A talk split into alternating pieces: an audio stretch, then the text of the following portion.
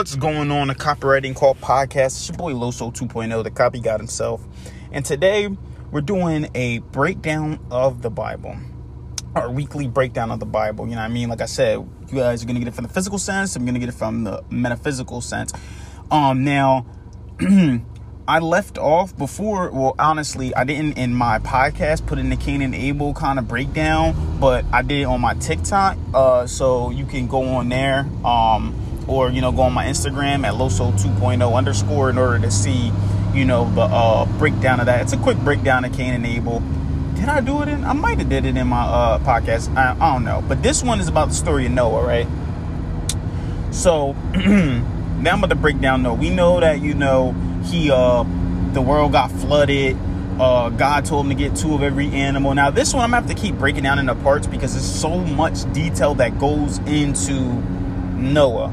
Okay, so um, yeah, it, it's it's so much detail that goes into Noah uh, that it's just like it, it's not even funny, right? And it's funny. My nephew's name is Noah too, so that's pretty cool. Um, but yeah, so Noah is the son of Lamech or Lamech. I don't know if I'm pronouncing that correctly. Uh, Lamech, the definition when you translate it into Hebrew, the Hebrew uh, word Lamech in Hebrew actually means strong young man. Thank you for letting me over. I'm trying to act like you didn't want to let me over. My fault, guys. You know, driving too as well. People act crazy out these parts, though. Right? So the definition of Lamech is strong young man, which really just uh, equals up to the strength of youth. That's what it is. Your strength of youth, your physical being of you know having that youth having that energy. You know what I mean? That that's what uh, stands for. Noah equals rest. You know, when you actually have to rest your body and all stuff like that. So the strength of you we idolize a lot of times because you know we're so physically gifted a lot of times and you see it in a lot of stuff and i'm gonna put sports into it that people always are idolizing athleticism like oh my gosh she can dunk i even had a um a kid that you know when i started getting my shots up at the park getting my work in um, a kid will come up and just be like, "Hey, um, yeah, da da da, yeah, I see you all stuff. Yeah, you can dunk, man. I like that, and I, you know, I wish I, you know, can you teach me how to dunk too? Da da da da."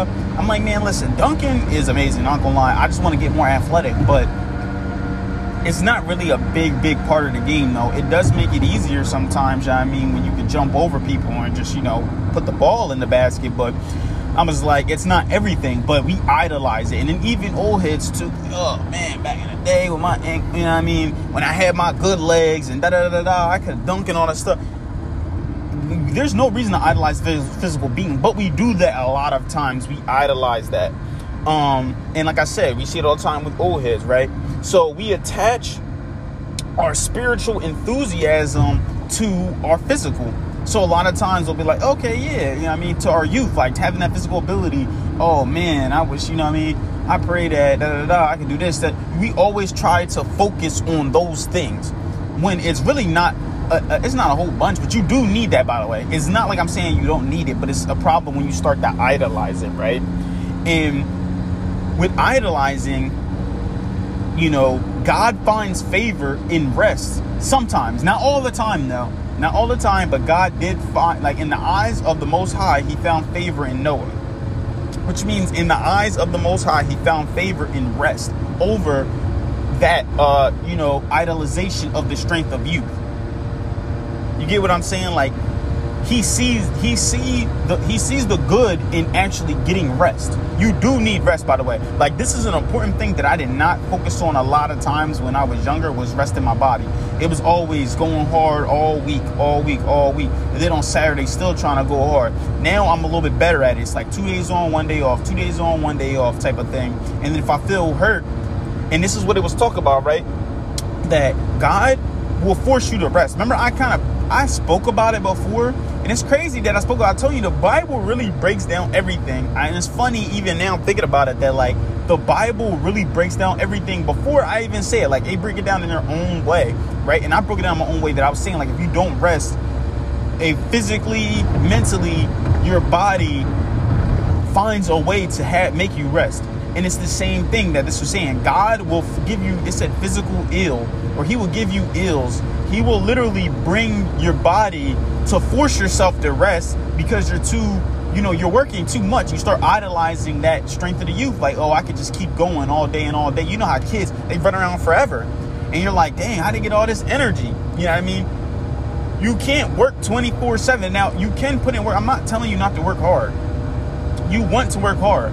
But what i am telling you is if you're gonna work hard you need to rest hard too. You get what i'm saying? Hear what i'm saying again right if you work hard you have to rest hard too. You have to properly rest your body. I'm not talking about some, oh, I took a nap here, so I'm good. No, I mean stretching your body at home. Um, I'm talking about taking naps. I'm talking about icing your body like you have to. Even ET, Eric Thomas, the guy who wakes up at three o'clock in the morning to give you guys, you know, his his word to motivate all of us to become better, to become a better person, even even a better version of ourselves. Even Eric Thomas, he said at 3 a.m. he's Eric. You know what I mean? At 8 o'clock, he's ET, the hip hop preacher. So he'll wake up at 3. Does not mean he has to stay up at 3. He gets up at 3, makes his calls, posts his videos, does everything for his business. Then he goes and takes a nap, goes, wakes back up at 8, 9 o'clock. He's like, all right, now I'm well rested. Now I can keep going on my day. Now I know with working and all that stuff, you don't have the leisure of doing all that. But I do know that what I'm saying is you do have to rest hard. Like if you're going to play hard, you have to rest hard. If you're going to work hard, you have to rest hard. Like you have to it, it play hard, work hard. You know what I mean? It's that it's that it's that simple, right? Now, it started to break down also too. Noah having three sons, Shem, Ham, and and Japheth. Okay, Shem, he equals the spiritual part of us. Ham, he is the physical part of us. And Japheth is the intellectual or the reasoning part of us. Okay? Now, I just want to throw that out there because that, that goes into another story that you're going to read in part two or listen to in part two of this uh, next week.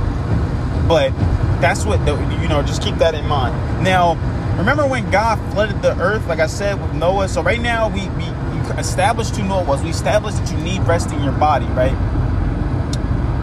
The flood represent represents when the faculties of our mind are corrupt in the relate or they're or they are used wrong in the relation to the truth.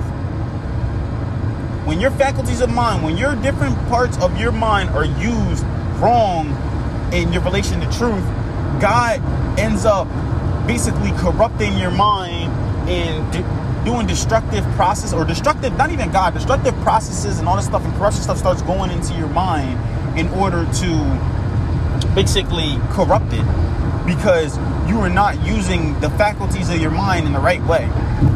It's kind of like I was saying when you have to be a 24 7 skeptic, right? You cannot just allow what someone tells you. Don't just listen to my podcast. Don't just watch my videos. Don't just agree with me just because you're don't just agree with me just because, you know, I mean, it's me or you, you know, you agree with what I say. I do the reading and I do the studying. Go do the reading, go do the studying. Go get your different when you read different books, go get your own interpretations. Go get your own stories from it. The leaders are readers. Not all readers are leaders, but all leaders are readers.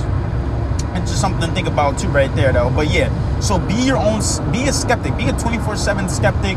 Always go and obtain your own information and continue to grow yourself, your business, your life, your relationships, anything that you can think of, right? Be a 24 7 skeptic and learn the stuff. Because if you just take in what people tell you, and not to bash Christians, but if you take it that way, that's cool. I don't really care this is a lot of what they do. They just take in what the pastor says a lot of times.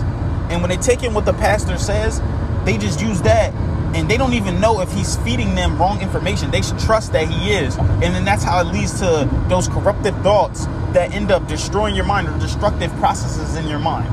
So, the couple things to take from this, right, is one, you have to rest as hard as you play.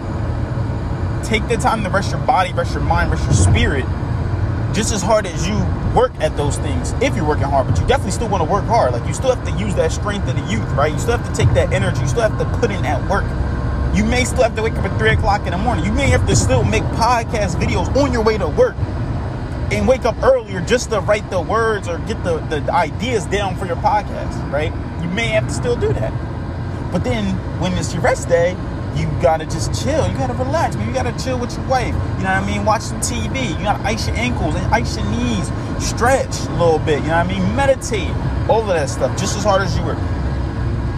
You have to rest. And then be your own skeptic. Or be a skeptic 24-7. Go obtain your own information. Don't just take in what people are saying. Don't just listen to this amazing podcast, copywriting call, and think that you're just getting all this correct information. Go out there and obtain it yourself that's what I have to leave with you guys today.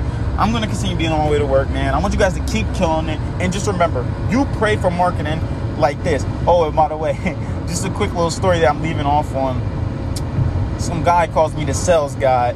I may have to start using that instead of copy guy. Who knows, man? So keep doing your thing, and see you guys.